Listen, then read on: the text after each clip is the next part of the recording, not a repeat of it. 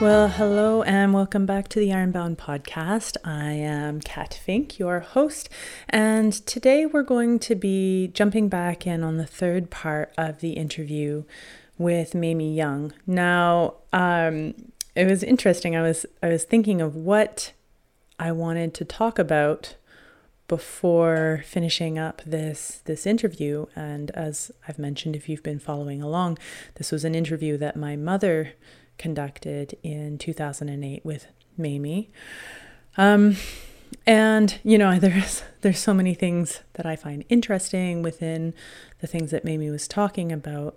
Um, but what really stood out to me was that I had the interviewer still still around and was able to go back to the source and kind of um, plumb plumb the depths, get a little bit more of her opinion and her uh, ideas and things that she had gotten from her overall conversations with Mamie. Because obviously, this one time that they did the interview that it was recorded was not the only time that she got to speak with Mamie, and so.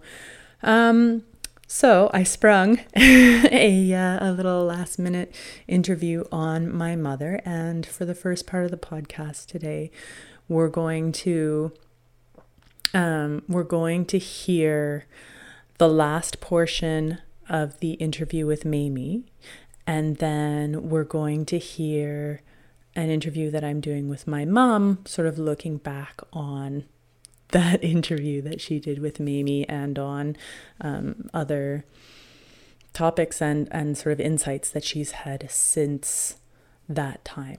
So, um, yeah, without further ado, we're going to leap right back in where we left off with Mamie's interview.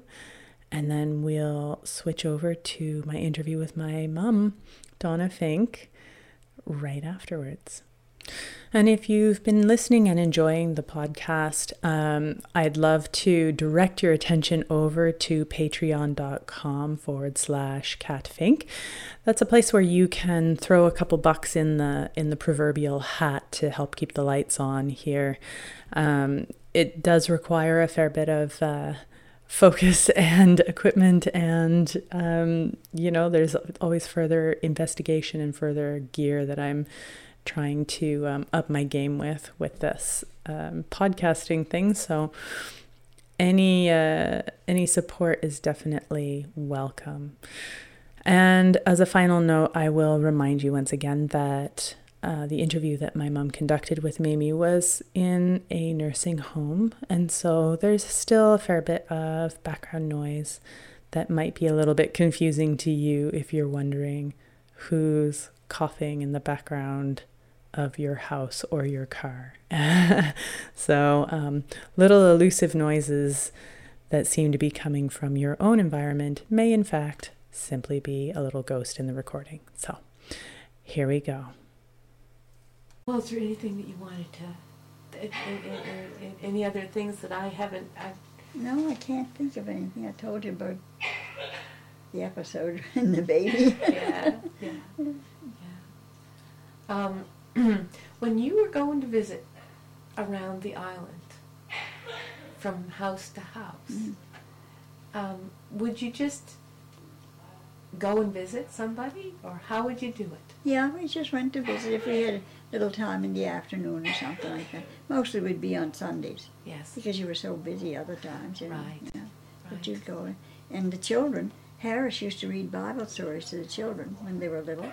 Yeah and they'd always like to go over to, to Uncle Harris's and, and hear the Bible stories. Though I used to read to the children too, but he used to always like to read to them. Know, he used to go over there. Yeah. Yeah, he was a great storyteller. Oh, too. was he ever? Yeah. Yes. Yeah, he really was. Yes. I don't know how many they were stretched. I believe all of them. but he was a good storyteller. He really was. Yes. He used to tell some ghost stories too. I know. Robert used to tell his stories. Yeah, oh yes. dear. Yeah. Yes. Well, I was just reading. Where did I put that? I must have put it. I had it over there for a couple of days, and I read. But Fayanne gave me the uh, Robert's. Oh, what was it? Was there something right up about Robert? And she I think it's. I have it in the drawer there. Let's see, see where I put that now. in, in the story. I think I, the yeah, in the story. I think I, I just, Fishery. Oh my. yeah. It was a decline, wasn't it? It certainly was, yeah, yeah. Well, yeah. It really got bad after we had moved to Blandford. I was gonna say, It really got bad after Yeah. What year was that? that. Uh, we moved to Blandford in 1980. Yeah. Built a house on the mainland. Yeah. And uh, and of course the the way that the fishery operated on Ironbound, Yeah, it, it It- was so different later on. yeah, it was yeah. different. And and uh, well, I know that speaking personally, that I know that uh, you know Robert felt that he was encouraged to find other work. Yeah, that's right. Well, the younger people, it's a good job they did Yes, because uh, because they'd never made a living no, no. because there wasn't there wasn't a fish like. But then the older men, they didn't get a good price for their fish either. You know. No, no. Even when they were, even when they were working so hard. Yeah, and got a lot of fish. Well, they caught a lot, and that's why they made sort of a not a decent living, but they made survival. You know. Yes. Yeah.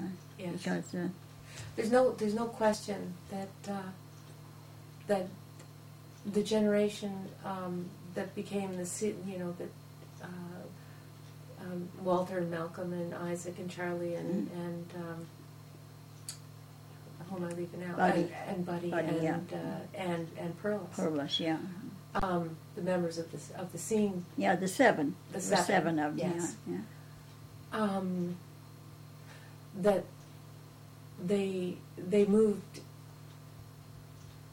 well they moved heaven and earth i mean it To- was huge Oh, work It certainly was so.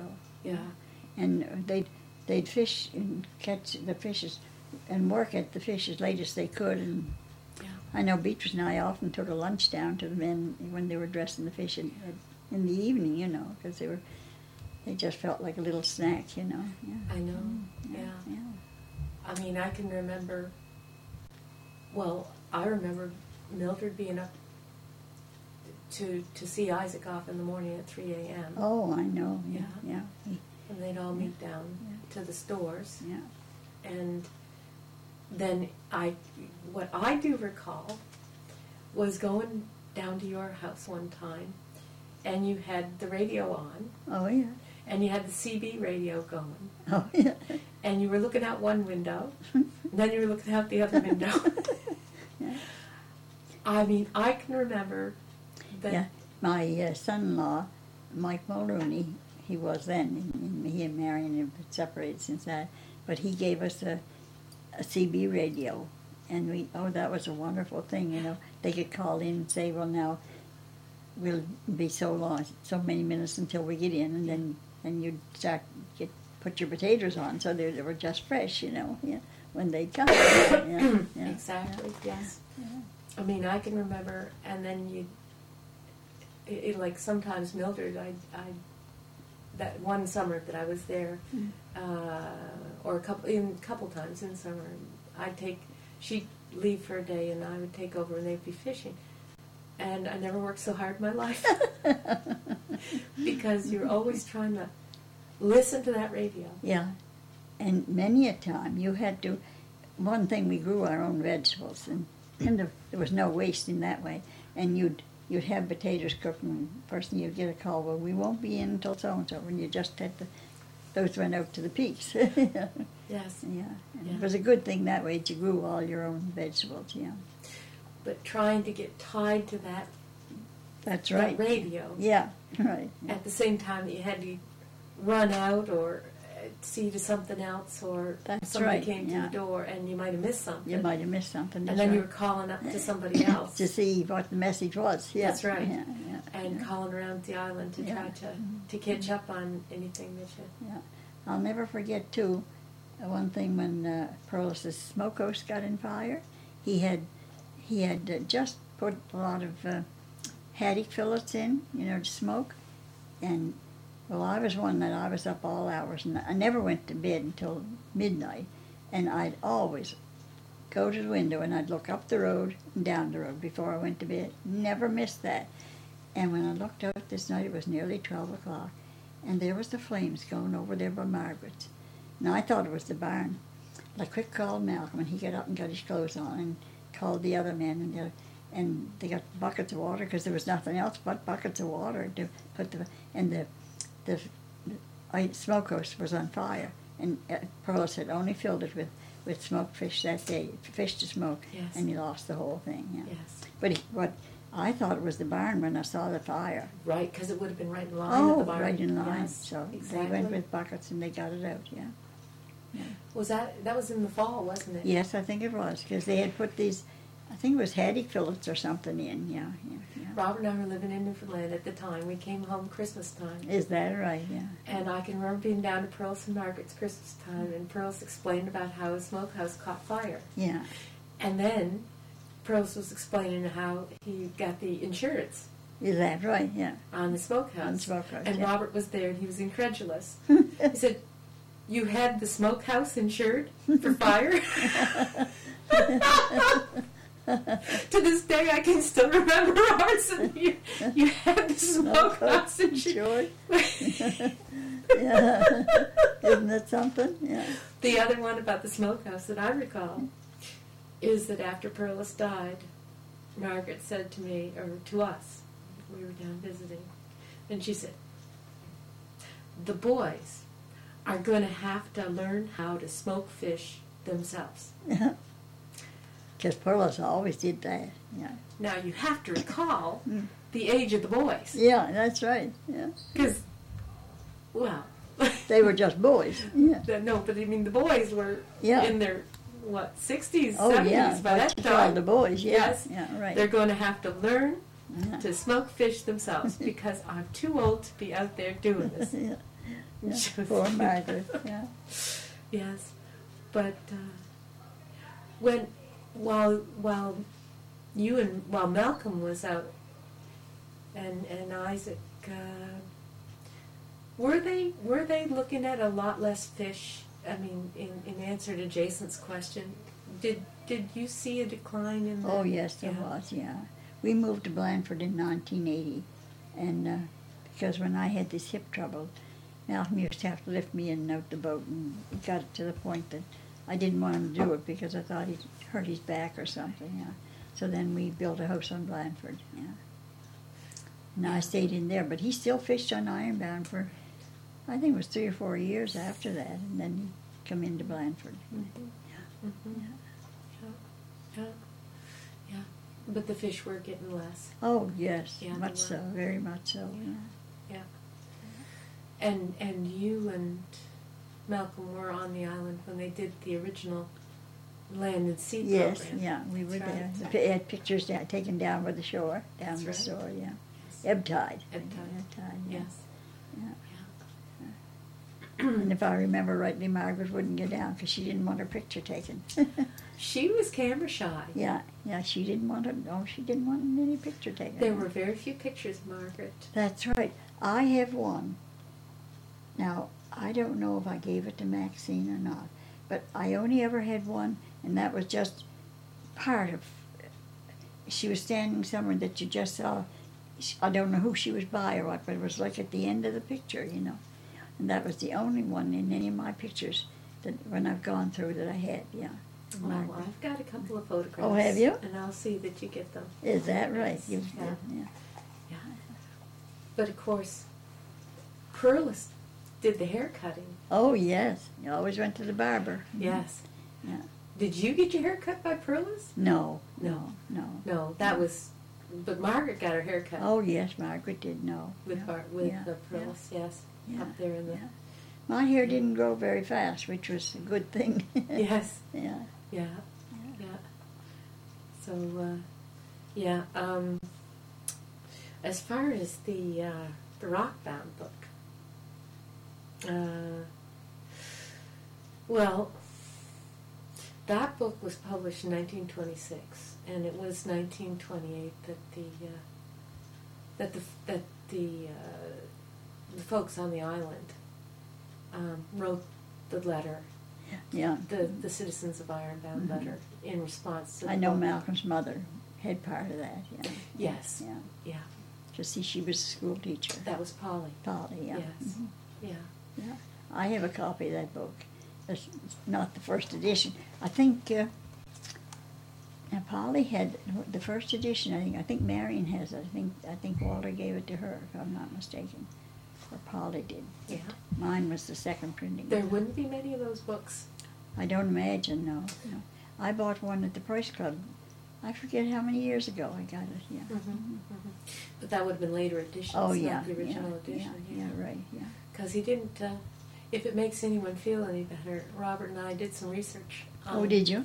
And he didn't make a whole lot of money on that book. No, I guess not. He made about three hundred dollars on that book. Is that right? Yeah. So he didn't really didn't sell well at No, the time. that's right. But, well, uh, people that had been on Ironbound, they knew that things were so different than the way he had portrayed it, you know. Oh, yeah, well, yeah. it. Uh, I, I truly think it was a case of, of of arrogant of, of classism and arrogance Yeah. that he uh, he assumed. They think- didn't know think- any better. I think he That's what he assumed. thought, yeah. I think he assumed that he would go out, Hmm. and uh, he never bothered to change any names or anything because I think he assumed that no one would ever read it That's right, yeah. from out there. But he used to ask Mr. Uri these questions, you know, but of course Mr. Uri had no idea that he was going to write a book, you know. Yeah. And he told him as it was, and, and he spoke as he spoke Sure. in those days, you know. Sure. Yeah. Sure.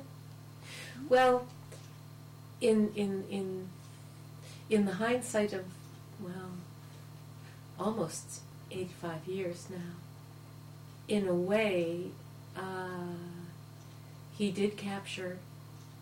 I, th- I think in a way he did capture some of the the landscape of the place. Yes, and he, what it was like to fish that's right. and the kind of grueling work it, That they went through those went years, through. yeah. I mean, and he borrowed stories that were s- straight from the um, from the people Mhm. and from the light keepers. Right, Um, yeah. oh, the light keepers out on Green Island Mm-hmm. uh, Mather Pearl. made their per- Mm. Yeah. And his son Albert, yeah. And I know he was in he was in uh, written contact with Mather.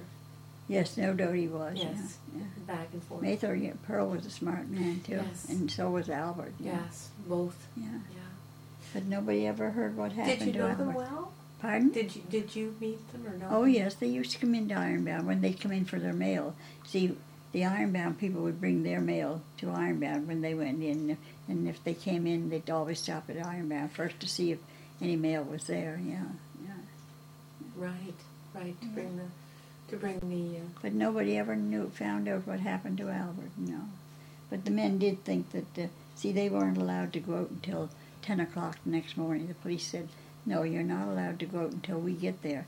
And like the men on Ironbound said, if the body was, if he had fallen over and the body was there, the sea would have taken it out. So that's why they never ever found anything. But the men always on Ironbound always said that they thought that if he had fallen over in the dark, you know, that, well, I know um, a girl that went out there and stayed there, mind you, in later years, Ann Linton, and she was, uh, she had a net and she was getting the, the the carries. yeah, that, and she was taking this, this stuff out of their throat and put it in bottles, and she used to bring it in and showed it to me, stayed with us a couple of times. And I said, Anne, don't show me that, please don't show me that. but she had it in bottles, and, and she was doing research for, for Dalhousie, you know. Yeah. yeah. I believe Ann is out on uh, Sable Island now, isn't she, or was I don't know. Is was is that right? Yes. Yeah, is that right? Oh, she was really a going concern. Yeah. Yeah, and yeah. still a researcher, I believe. Yeah, Yes. that's just it. Yeah. Yes. But uh, and she would go out by herself. Oh, she went out there. The men used to worry about her, you know. And she told me herself, these later years I've seen her, and she said that uh, one night, that if she had made another step, she would have gone over. But she didn't realize she was so near the cliff, so near the end, you know. Yeah. And, you know, we'd never known what happened. But at 9 o'clock every morning, she'd call, I had to call her, or she'd call in, because I had the CB set that Marion and Ed had given me not Ed, when she- was married to Mike.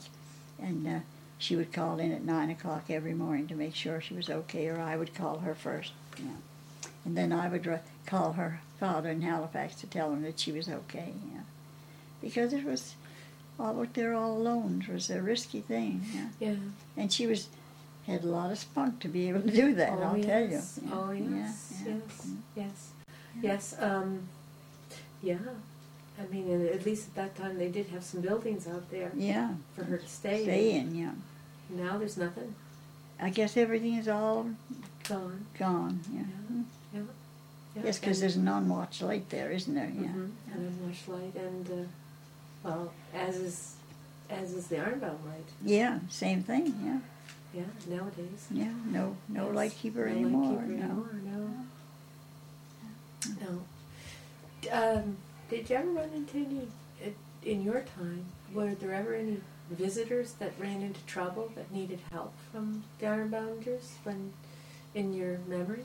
Not that I know of. No. No. No. Not that I know of.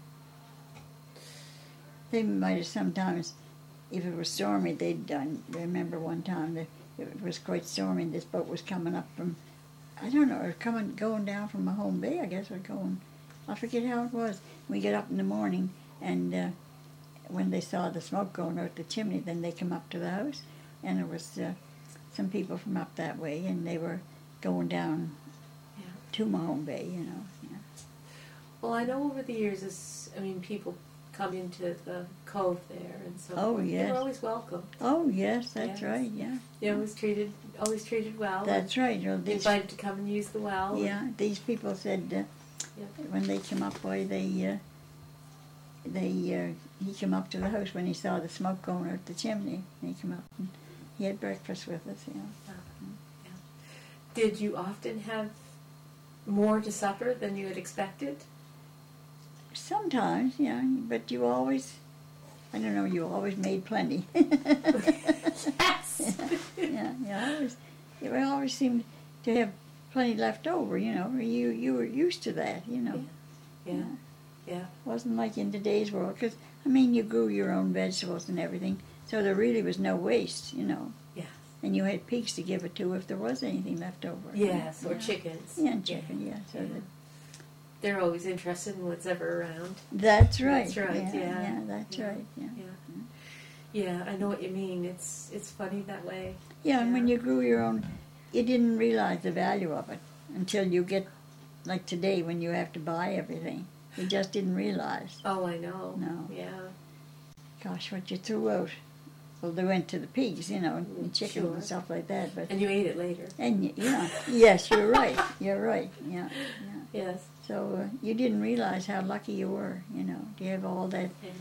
I mean, you had your work, which was hard at times, but uh, Mamie were you doing your were you offing your own chickens? Were you the one that would you would you kill your own chickens for to eat, you to eat? It, I couldn't. I couldn't kill them. Malcolm had to wring their necks.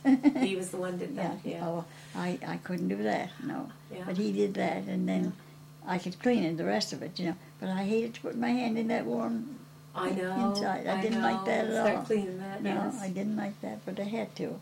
But no, I could never wring their necks. But now Aunt May used to do it. She could do that. Yeah, yeah. But uh, no, I was so frightened they'd bite me. Yeah. yeah. I know. Yeah. I've got a friend who uses a sleeve, a little flannelette, pink flannelette sleeve. Is that right? The, yes. She puts the chicken in the sleeve and their head pops out the end and she just you Is know, that right? mhm. And then Isn't she that- and then she you know, I never heard of that. puts some sort of head down a bit and Yeah. she garrots them, you know, with a knife through the throat. Oh, I see. to Yeah. the brain. Yeah. That kills them very quickly and there's Is no there's no flapping around. No, no, because I can remember when they flap around.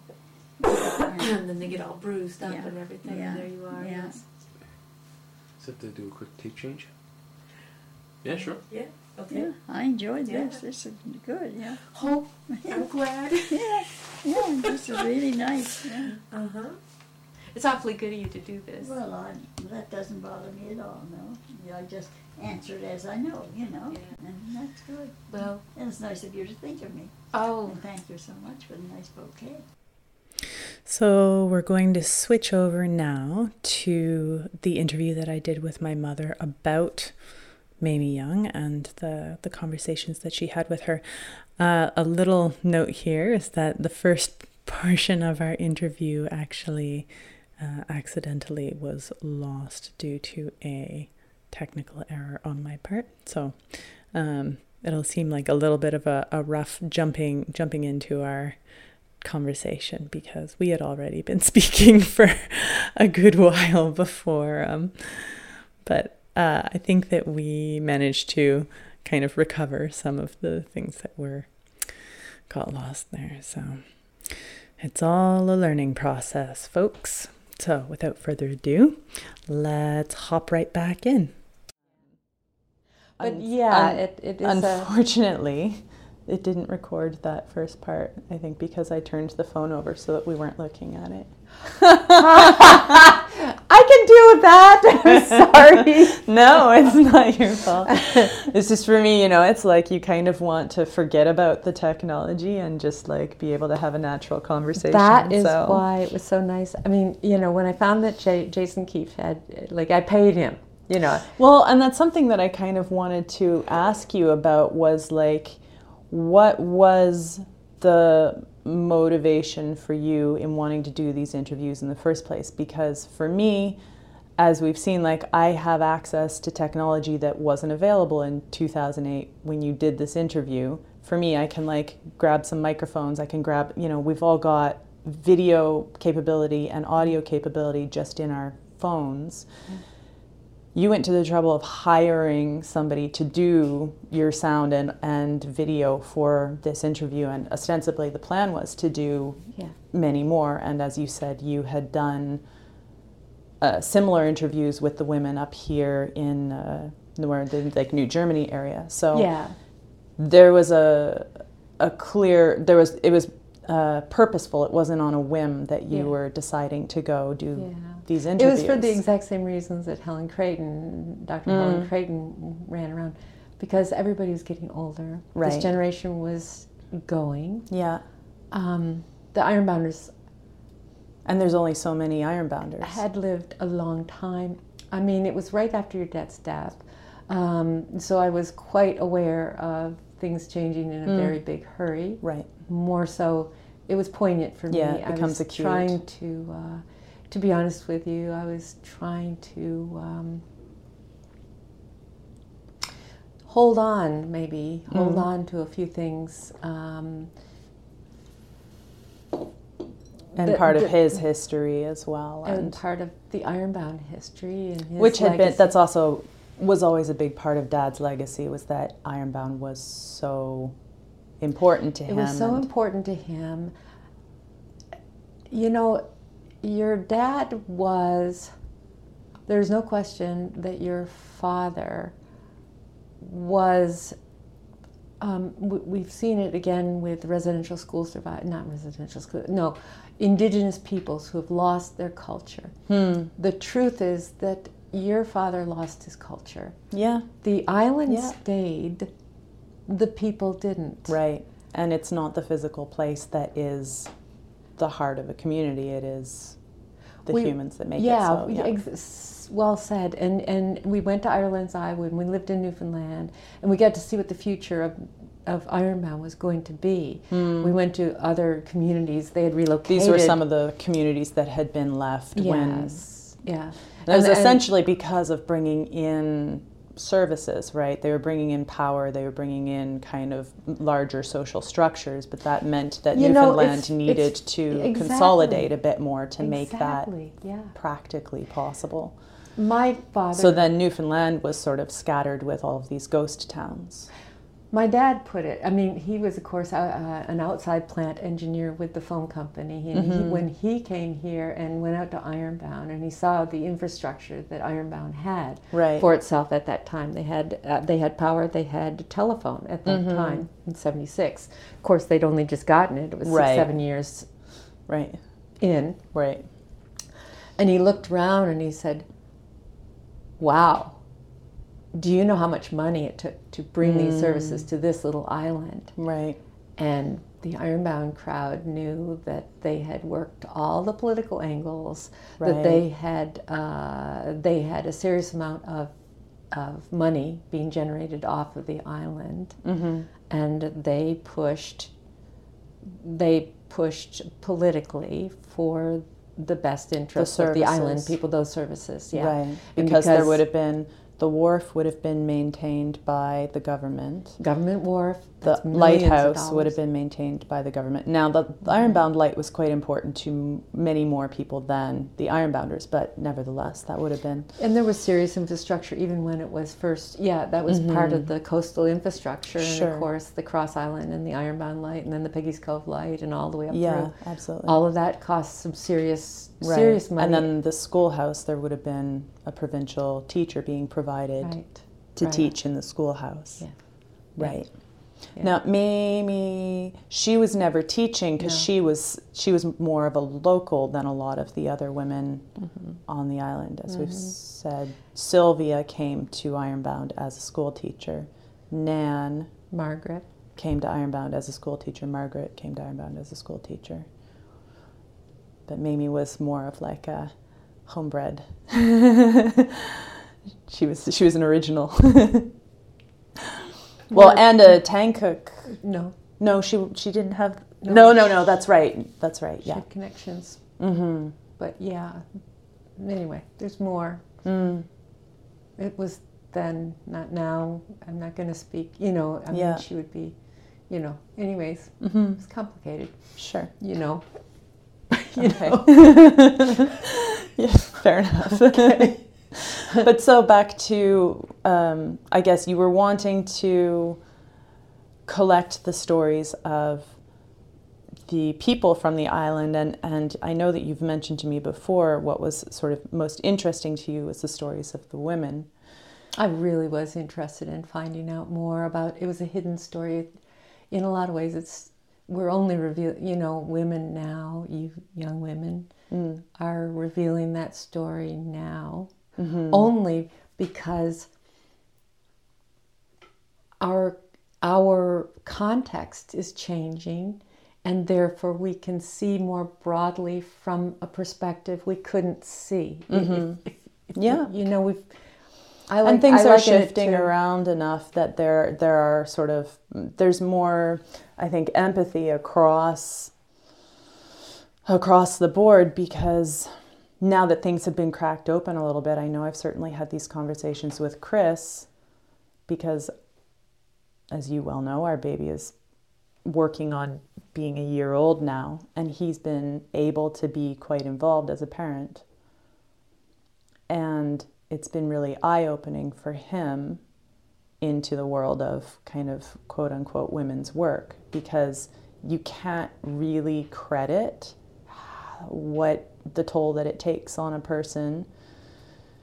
If you look at it from the outside, you're like, well, hanging out with a baby can't be difficult. Like, it's not heavy work. It's not there's very little blood involved, you know? It's like you can't possibly, there's no danger pay.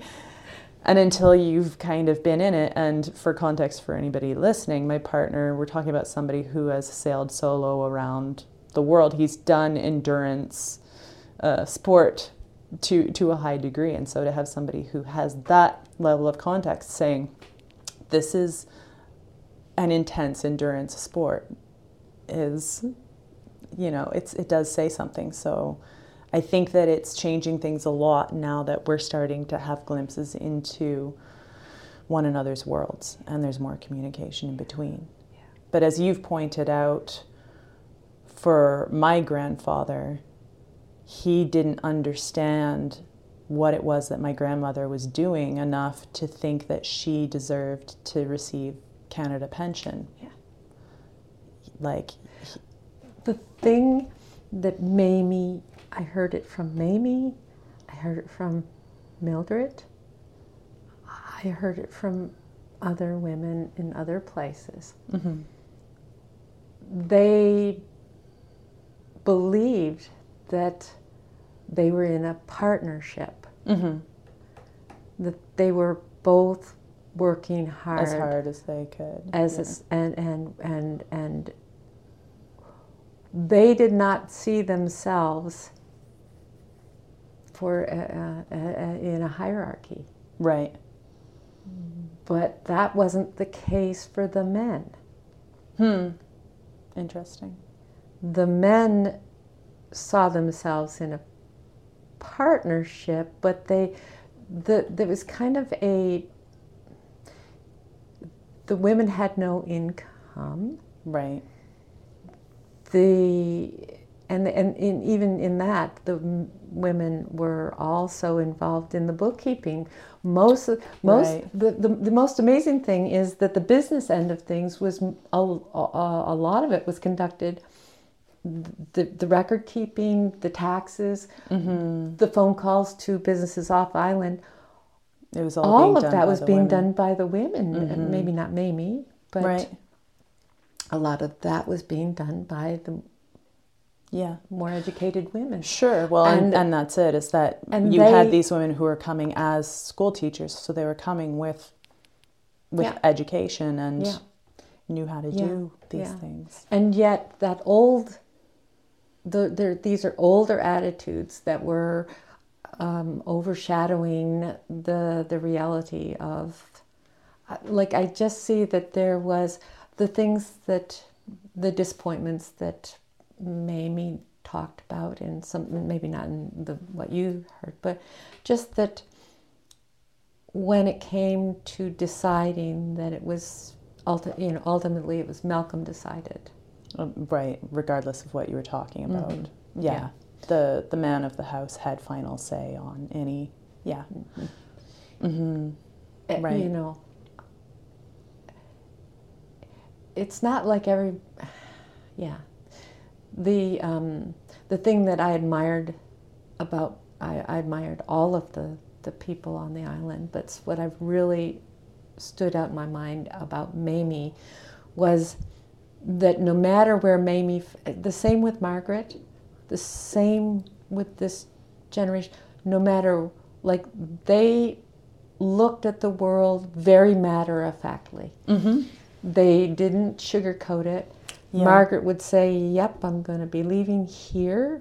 I'm not going to be living on Ironbound after a certain length of time because I will not be able to live on it, physically unable to live on it. Right. Mamie said exactly the same thing. She said, It would be too hard on Malcolm lifting me in and In out and of the, boat. That's right. Yeah. Um, Margaret said exactly the same thing.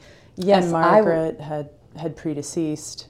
Uh, Perlis predeceased Margaret, so she was on her own on the island. She was, but she Mhm. had um, um, she of course had Russell right? and her and son across, and who was living across the road. yeah. Maxine and Russell were there, Right. um, and then then Russell sadly mm, hmm died, and that Right. changed everything for that family. Yeah. Um, then um, uh, Margaret was at um, Harborview Haven In Lunenburg. in Lunenburg right, for a yeah. few years, and you know, but she knew that that's where she was going to be going. Right. And that was something that stood out to me listening to Mamie speak in general was that she was quite willing to talk about things that were pretty hard and and even about the emotional or like psychological toll of them. It wasn't that it wasn't pure stiff upper lip. It wasn't like yes, my mother died when I was a child from the Spanish flu. Um, yes, my whole family essentially was was drowned in, in a boat. Her father and her stepmother and the her stepsister and she had a brother in the boat as well, wasn't it? Her That's right. brother. Yeah. So it's like she spoke about these things in a matter of fact way, but also acknowledged the fact that she had a lifelong fear of the water and was petrified to be in the boat. And then she found it, like she would say often, she'd say, I looked out the window on Ironbound and I said, What am I doing here? Right. Because she did have a fear of the water Yeah. and she found herself, of all places, how many people do end up day. being on an island? Very few. Yeah. And she was one of them with a lifelong fear of the water. Yeah. And so every trip across was was awful. agony. Yeah. Yeah. But she would speak about it. So Yeah. she was simultaneously matter of fact, but also quite cued into the reality of the emotional and psychological effects of it, Yeah. which I thought was an interesting She was so balance. She was so healthy, emotionally Mhm. healthy. Yeah. Uh, sh- she also, and and and how did she maintain? She, when she said she had seventy pen pals, you know, Yeah. I mean, it is like that. She managed to find time in in her busy life, Right. to, and her writing was about that big. I mean, she, she Tiny. she- yeah, Yeah. It was in it was in miniature, and she could get more on a, a On single a single card. card, which probably had something to do with it, the economy of resources. yeah, Of, yeah, and, and, fair her, enough. and her letter was two cents, but that was money well spent for her. She Right. insisted upon that. right. When you think, you know, uh, and but yeah. But that is a way that I mean, if you know, she, a way of having that social contact when She- you're not able to have person to person. So yeah, it's actually really interesting in that context when you think about it that she wasn't able to really connect with other people face to face very much. Right. So she maintained this incredible, incredible volume of what we would currently think of as an online life. Yeah. Yes. She had a very busy Hmm. uh, uh, social life. Yeah, that's in- really in, you know, interesting. I mean, but in that older, so did my grandmother. Mm-hmm. My my grandmother Weaver would go upstairs, and she had a typewriter set up, and every afternoon she was on that typewriter. Hmm. And But then she li- was she lived in a very active community and was surrounded by people, and she had lodgers in the house, and she was a very so it was sort was of a socially totally very well connected, and she saw people all the time, and yet Yeah. she maintained Yeah. correspondence. Like, but that was true of Jane Austen's time period. They had mail twice and three times per day, and wow and they they were in touch with one another continuously. because they couldn't call on the phone or they couldn't you know just no, they send an SMS the or no. So Facebook I mean, message, but but those are that's serious social contact. yeah And and if you are looking at our time period, well, nobody phones on the phone anymore. Everybody is using the Yeah. texting, but there's Various. still you still have this larger um, world that Yeah. you're in contact with, and it's a, largely I look at it as, as almost a secret world.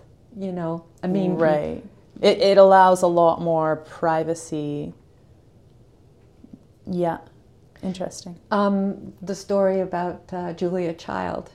She had a lifelong friend who lived in Massachusetts, Cambridge, Massachusetts, whom she had never met. oh yeah and yet she cor- her correspondence helped her give her biographers uh, like they Oh, saved yeah. all of those sure letters back Yeah. and forth and that's a huge part of yeah uh, history in general is is personal correspondence Right. absolutely and without um, you know without that later on what's left behind and i mean it is one of the questions about the digital the, the digital um, were you know uh, what will the digital record be Sure, yeah. If the grid goes down, it's all lost. yeah Yeah. or you know, how does anybody find anything out about anybody What about Rockbound? It's always the like kind of. Mm, it's a little bit of an elephant in the room with any ironbounders, and it's hard to get a straight answer. And I know that you brought it up with Mamie, and she kind of she chatted a little bit, but she also kind of demurred a little bit. So, um, I guess from the from the get go, not everybody in the world knows even what Rockbound is or what I'm talking about. So, It was a, it was it was a it was a big blow to the community yeah. So this is a book. It was written in 1924, for and and the man who wrote it would come out and visit on Ironbound. You know, just for quite a long period of time. just imagine that Jan and Terry Todd Mm-hmm. were coming to Ironbound. They were good friends. Right. They Spent were, a lot of time in the community. People knew them. Yeah. People knew them. They knew Mm-hmm. the people. They knew the people intimately. Yeah. But And then they wrote a tell-all. Yeah. and and and the the you know I had this conversation with Donna Morrissey because I got to go when Canada Reads uh, the book club that got chosen here in the province to have Donna Morrissey, the author of, well, she was uh, representing. She brought the book up to Canada Reads, and she won the Canada on, a, Reads on, the CBC, on CBC, radio yeah. program. Okay. And um, through Emily Lyott, I got to go to that book club, and I got to meet Donna Morrissey. And Donna Morrissey is a writer, Mhm. and she's a fiction writer. And in that conversation, I said to her, I said, the only, the fatal flaw for Frank Parker Day, and one that I, you know, I mean, I'm asking you, why did he use the names of the people?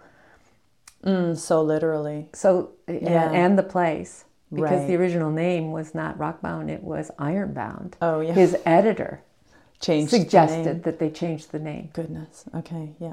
So he he you know and and and I sort of I cornered Donna Morrissey on this. I asked her, and you know, she, as a good Newfoundlander would, she looks at me and she says, "Well, how the fuck would I know why?"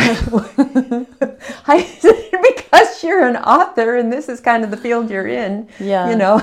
Yeah. And we both of us, neither, uh, my best guess is it was simply, it was classism. That This fellow felt that there wouldn't be anybody. And, it, and you know, he spent his time with the men, not with the women. right. He spent his time with the men. I haven't any idea their level of literacy or whether, you know, I'm, I'm going to suggest Sure. that he thought there wouldn't. Uh, my feeling is He, that he assumed that if anyone, yeah, that the men were fishing and therefore they're not sitting around reading novels. I don't think for a moment He believed that anyone that there was the anybody with any kind of education on the island. interest. At the time, they didn't have a schoolhouse. right. The schoolhouse was built in 24, Okay. right? Yeah. And I'm thinking, you know, he And the children were still educated at that time, but they were educated at home or, as you've said, uh, at Margaret's. just for a few years. Just for a few years. I'm not right. sure. Right. I mean, these are things that you're not going to, you know, I mean, what is your level of literacy is not something you ask people, Right. Yeah. right? Yeah. It doesn't come up in casual conversation. It would not be taken.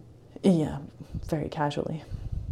So he wrote this book and he, he took all of the details of the island itself and the details of people's, like the infrastructure of people's lives, and then and the overlaid commerce, and the commerce. and the commerce. And, he- also some of the, um, the, the con- whatever the, conflicts. conflicts were of the island. the school or not having the school. That was Uriah on one side and it was Annabeth on the other side. It was the Fincks against the Youngs. Mm-hmm. right. There was a, There was some. and of course yeah. Josh was still living, and uh, Joshua Finck, yeah, mhm, was living. who married Annabeth, Annabeth, and that was sort of the connection between the the connection Brought between the. Fincks and the Youngs. Yeah, You know, up until that time, it had been Mm-hmm. Youngs all the way down, right, and then um, right. So he was writing not just about like what we think of as now kind of long history of the island. He was writing about the contemporary conflicts, and then layering in his own fiction on top of it. one of the evidences, in my opinion, is that who deeded the land for the schoolhouse? It was Willis. Finck. So Yeah. the schoolhouse was paid for uh, So initially. Willis, I, I haven't any idea. Or at least the land came from the Yeah. side. And the money for the school, I'm sure, came from the municipality. It didn't come from the Ironbounders. I'm going to say. I don't know. I'm just, you know, you can look that up in the records. Sure. You could go to the Registry of Deeds and you could find mm-hmm. out if the schoolhouse is registered, this, like the lighthouse is registered there as well. Right. So you, it, it's not that long ago. You'd easily be able Sure. to. It'd be in longhand, mm-hmm. but you can mm-hmm. read longhand. I can read longhand. That's fine. Well, there's a lot of people who can. Yeah, fair enough. So I mean, you're you're already I'm already an ancient. Yeah, I wasn't saying that. No, you're a historian because you can read into the past that Yeah. others cannot. yeah, Um, interesting. I know, but it's the truth. yeah. And you go back in the deed recorded deeds, and everything is written in longhand because Sure. that's what they had. And you know, when she, yeah, she refers to Mather Pearl and, and Albert Pearl and talks about uh, them the being light keepers light on Pearl. Island. Yeah, Yeah. talk about, and those fellows would have been coming to Ironbound. That would have been their closest. Mm-hmm. But of course, Tancook's It is quite the thing when you think of Ironbound as like the closest thing to civilization. Everything that we're talking about with Ironbound being kind of in in many ways feeling like the edge of the earth. And then you've got these guys who are living out off the edge. What's always intrigued me is, um, I mean, and I can see Willis picking. See, there was no government money coming in, and Willis would have gotten the job out there on as an interim lightkeeper when Albert died. That's right, yeah. So he, so the fact that he then his older children are left To like, take care to take of care of the the house and everything home, Mm-hmm. and I'm assuming that Arthur and see, I, I never got those stories because I didn't really ask the good questions. I got one been- story from Uncle Arthur about being on Pearl Island. But he wasn't. So he must have been visiting then. Yeah. because he was he, the story was from Pearl Island and about him duck hunting and Oh yeah, he would have been one of the guys, and the Uh, other person who went out there. and he was on his own. The other people that went out there to hunt uh, when the, the, the the pearls were out there, and they called Mm-hmm. it Pearl Island a lot, was Frank Parker Day. Frank Parker Day came to hunt and to shoot and to. Okay. He came for the fishing. You know, he, he was sportive. He was out there to have a time. And where was he staying when he was on the island? He stayed at May May's place, and he Okay. stayed with May and Harris. He actually Right. landed himself with the storykeeper of Ironbound. Sure, because Harris Young was the one who liked to tell tales and and Every- read the Bible stories and Everything, every story that your father ever told you came straight, straight from, from Harris. Harris's mouth. Yeah. Yeah. Although your dad was, had his own embellishments. well, I'm sure he did. I'm sure what did. would I know? Yeah. I they were wasn't good. They were good stories. well, they were fabulous stories, but they also they were. You, you, you listen to those stories and you hear all of the attitudes and ideas that we would be shocked with. And um, what I'm saying is, yeah. your dad in our community was considered rough. Right. But So- he also kind of relished that. I Sure don't know. Dad was not, it's not that dad was incapable of, he was a very sophisticated and complex creature. So it's not that he was incapable of being couth, it's just that he enjoyed ruffling feathers. That was part of it. Mm-hmm. But the other part of it was that that was his culture and heritage. And he'd like to get it out once in a while and sort of, you know, Right. what I'm saying is he was, he was, um, he was, you know, he, he, uh, he, he had, uh, he knew what he was doing. Mm-hmm. But he also came from a, a, a not, I haven't got the word for it, but his culture was it was an isolated community and an isolated culture. He was in a, he was like, um, he was like a, um, um, not a Mormon, uh, Like a Mennonite in a Yeah. Mennonite community in Yeah. a way. No, that's crossed my mind more recently that I haven't hadn't quite taken to heart to what degree it, the rest of the world as contemporaries would have looked at Ironbound as being in a way like a, an isolated religious community. It, and not And it wasn't because of the religion, it was just because of the isolation and the way of life, which is interesting. yes, But it, it it does come across because I didn't I didn't get it when I was younger because when you're young You the way things are is the way things are and you don't really see them in context. yeah. And so it's only now that I'm even sort of putting my brain to it that I start to see how kind of unusual Ironbound was in its, uh, even compared to similar places that were occurring at the same time. And one of the things they knew, they knew about the rest of the world. Sure. They knew about maybe how they were looked upon. I don't, but they were very proud, Yeah. very independent, Mm-hmm. Very hardworking. very hardworking, and they basically were saying, "We've got the right answer. right. We're happy with. We're the- happy with how things how are, we're doing it. Yeah. and Mm-hmm. we have this set of values." Mhm. And that is And that's fine with Yeah. us. There's no reason for us to change our, our Mhm. values. right. And they did. They had good core values.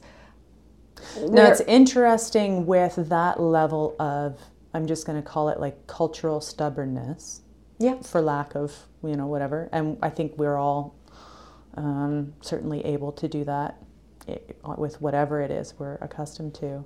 It's interesting that across the board, the Ironbounders saw the writing on the wall regarding the fishing industry and encouraged the kids to go to the mainland for education and to seek their life's paths elsewhere because so the in spite of having this um, strong sense of adhering to the way that they do things they still saw that that couldn't last and there's certainly plenty of evidence of lots of other cultures and, and people around the world who haven't been that adaptive to the point that they just disappear and die out. But the ironbounders still exist, but they are scattered all over at this point.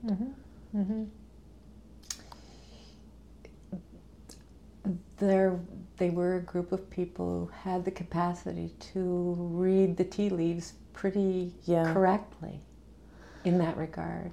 And not to be um, uh, banging a feminist drum here, but do we think that? Do you think that a part of that comes from the fact that the women were a lot of them coming from away, anyways, and so the outside world, in that sense, felt more accessible? I believe that the people of Ironbound, you know something about this. They they had a balance early on. Um, the Willises and the Joshes and that you know Percy and and um, Harvey, those guys had a a certain work life balance going on.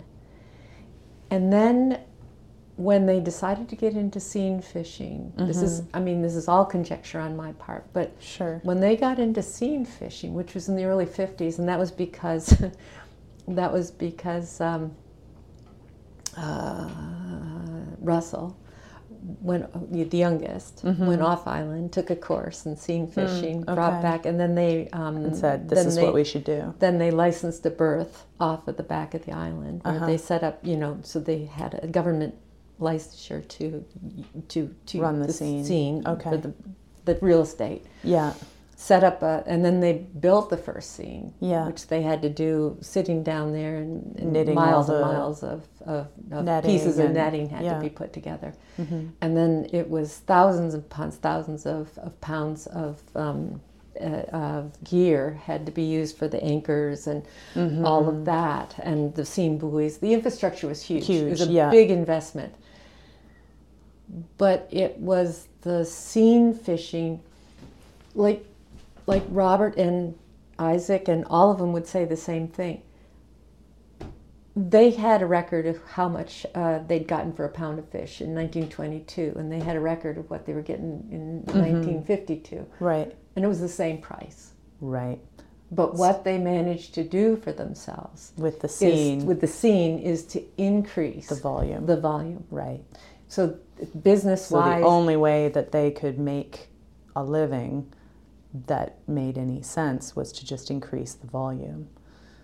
and that brought them that brought them uh, into focus with the government. It was through their industry and the amount of money. If, you know, politics follows the money. Sure, of course. Yeah. And as soon as they had that volume of money coming in, they became that much more important.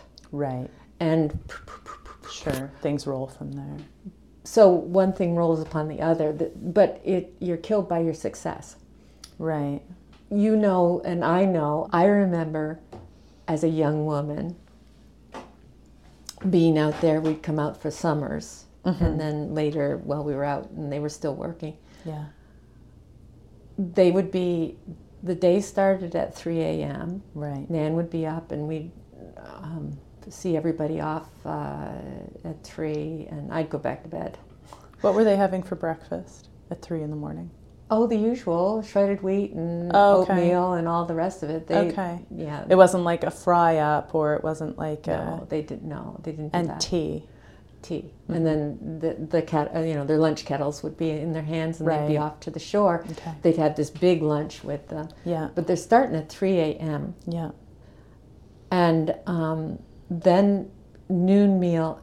If they then if they'd when they were getting and early on they were processing all their fish. Mm-hmm. But even even back in the day, they were processing fish, but not the amount of fish that they were processing. You know, that's why they had the big fish stores and everything was to hold on to the.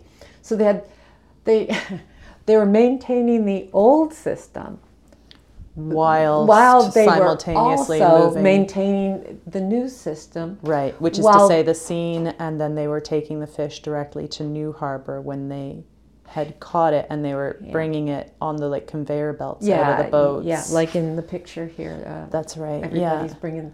They and so then They what? dip the fish out. The purse seine would purse, and then they dip the fish into the Into the boat. seines, uh, the seine boats. You know that were just, Mm-hmm. and then they tow them behind, and they have the boats filled, and all you saw the boats going was just the Just the running top of the board. you know, yeah. you, you could uh, just. It looked like they were. It looked like a miracle, Right. but they were built to be able to carry Handle that twenty thousand kinda- pounds. Um, so and they could haul that out if they needed to. So they had the seine going. They also had. I mean, they didn't. There was nothing that they weren't doing. They were doing their lobsters. They were lobster fishing. Mm-hmm. They were doing gill netting.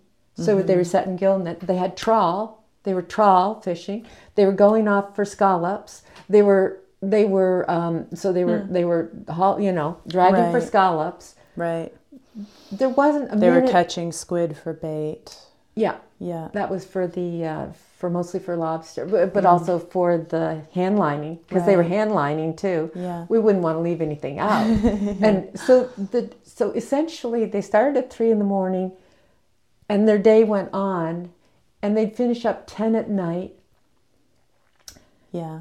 and they had- Obviously, there'd have to be there's season to these things, and then seasons of but they went Yeah. long time. yeah, and they they they got themselves into a pickle because they just couldn't sleep anymore. Hmm. You had sleep deprivation going on. You had Right, you know yeah. the endorphins get going, and sure. there they are at three in the morning talking about being up at twelve so that they could see so and so. Oh yeah, I saw so and so go off, and he's doing this and he's doing that. Yeah. Every small boat was out there. Right, And then, in, you know, when it got to lean times, then they go. They were a rather active bunch. right. Yeah, And in the meantime, you know, they're they're also gardening right, and selling. right, right. And how many people were there? Right, which gives a little bit of context to Dad complaining about how lazy we were when we were kids, because You have no idea how lazy you were. we were working very hard. On- but but you were working hard on on a scale of the community, sure, yeah, on a scale of an ironbounder. yeah, a life of luxury. And that's Raking hay and digging ditches and yeah, Yeah. keeping the gardens and yeah, absolutely. yeah. Uh, What what the hell, you know? Mm-hmm. and who was I? You know, me in the in, in between Sure, times. yeah. I don't even want to talk about it, but Right, it's all bonbons and cigarettes over here. that's right. Yeah. Right, On mhm. this side, yeah. After all, I was, you know, Yeah, But what I did get to see is that they were well aware of the fact that they were wearing themselves out. right, And I believe that even though they did get the young, you know, when we were, Peter talked about getting seasick, right? that's right. Yeah, Maynard suffered seasick every single day. That, Oh, that would be Mamie's only son. yeah, right. And uh, so Maynard is a lawyer over in Ontario now. I'm sure he's Mm-hmm. much happier lawyering than he would have been Working, working as a fisherman. fisherman. yeah, And although your dad pines at pined after Ironbound, hmm he didn't pine after the kind of fishing that those He didn't want to be. He didn't long to be doing that work. You know, you tied yourself to a way of life, Yeah. and well, you know, Mhm. because you've gotten you've gotten yourself into it where you're working all day and you're working all Yeah. night and you Yeah. have no time but you wouldn't wish it on a you- wouldn't wish it the life becomes something you wouldn't wish on your worst enemy Right. let alone your family members Right. and i'm going to conjecture that that was enough to motivate them to say yeah you guys should go to school. our yeah. kids have an opportunity to do other things right. that'll they'll be able to live easier. They Isaac loved his brother Art to Mhm. death, but Arthur went and worked in the shipyard. Arthur went In to shore and he lived in Halifax. Yeah. And Isaac got to see how Arthur lived. Mm. That he had time for other, Other things. things. That he was Right. instrumental in building a church and having a community life and all of Mhm. these things. That wasn't lost on Isaac. Right. Yeah. Th- Those things were pretty. Those were the It charms. Those were the charms of mainland life, and Mhm. they are the charms of mainland life. Sure. Yeah. Sure. You know, Robert talked about going back to Ironbound, and I said, Nope. I said, it's These great, guys. Oh my god. great, great idea for a holiday. Yeah. But Ironbound, I mean, and you know, to bring the groceries out, let alone to bring Mhm. the building supplies out and materials. Oh. And we were always, I mean, you know what a trip to shore and a trip out was like. yeah. First, you got everything into the boat, and then you got it out of the boat, and then you got back into the boat, and then you got to mainland, and then you had to take the boat out. Yes. yeah, and then you had to You drag know- the boat out of the water so that it was not gonna wash away or and then yeah, all And- the and all the maintenance of all of the infrastructure They were maintaining all that infrastructure, and on the island and on the mainland. and and and that's what you and Jason inherited. Just well, you you kind of, I mean, and you kind of got to live the dream too because suddenly. Uh, it's economics that drives everything, and suddenly John Risley comes out, and John Risley is looking for and there people. was money, yeah. And I mean, it's kind of it's like you guys are nobody. Sure. So I mean, Yeah. not to say that they, he didn't get the best damn workers that he possibly ever no, could have I think that it was, but I don't know that he was looking for a twelve-year-old girl to fulfill the. Uh, it wasn't part of the no, job description. No, but, of course, where was he going to get people? Yeah, and sure. Susan and everyone else has run into that, right? yeah, absolutely. Is and I mean, Anyone who's looking for people to do work on the island. Yeah, Yeah. yeah. mhm. So it's, I mean, you, you, you know, the economic drivers are really important to look at as well when Yeah. you're trying to understand, um, you know, if John Risley, I mean, I'll never forget the, the, the, the response from Diane and Mark Dietrich and the response from your father and myself, to be honest with you, were so diametrically opposed. You know, And John. so Diane and Mark were come from a ways from Manhattan, specifically, not just New York, but they were really like Yeah. New York New Yorkers. Um, And they who were owned they owned the May house that had been May and Harris Young's. Yeah. Yeah, in downtown Ironbound. Yeah. And, Okay. and and and they were aghast. They were That really- John Risley had come and was building a big house and doing all of this work on the island. Yeah. On the other hand, Because it felt like a disruption to their sort of holiday life. Yeah. Mm-hmm. well, he was just going to spoil everything. Sure. Meanwhile, your dad is there, and I'm there saying, "Yes, we're saved," because he brought That meant there was some- He brought. He Right. brought uh, uh, We money fixed the wharf, uh, put in the- the seawall, and then repaired the lighthouse. the lighthouse. repaired um, uh, the, the, uh, Buddy Young's building store. and of course Malcolm's barn. barn Mhm. and built new buildings downtown um, Yeah. if you want to put it that way and Sure. brought but what he did most of all and for your immediate family is he provided Income. income Yeah. You've got folks People coming. coming, I do and uh, I haven't even brushed I've my got- teeth or washed my uh, well, I will let you get to that, and I, I do appreciate you being a resource for this. I, and uh, and I I wouldn't be surprised if I come at you again in the future to uh, comment on various things. So it's because there's. you Well, know, I'm delighted so you're interested. Yeah. And uh, anything that I have around here, and I, I mean, I've got when you get settled and so Yeah. forth. There's there's lots of stuff. Sure. I you know. I mean, as far as yeah, and I mean, yeah, you know, it's yeah. I'm here. I am. Yeah. It was so funny talking to. So that's where we're going to leave it for today. We do actually have a little bit more from the interview with my mum, but we're going to save that for a later date.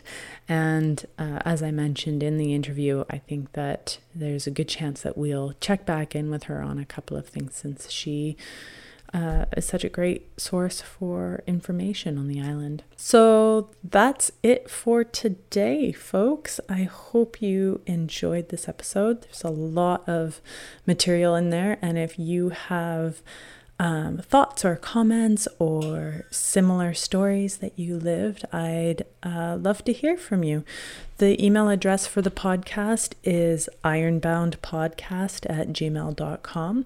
If you want to send a short audio clip, the best way to do it is to uh, use the Voice Memos app on your phone and then email us the file, and that's going to give us the best quality in case we want to share it on the podcast. Thanks so much for listening, and I look forward to having you all with me next time.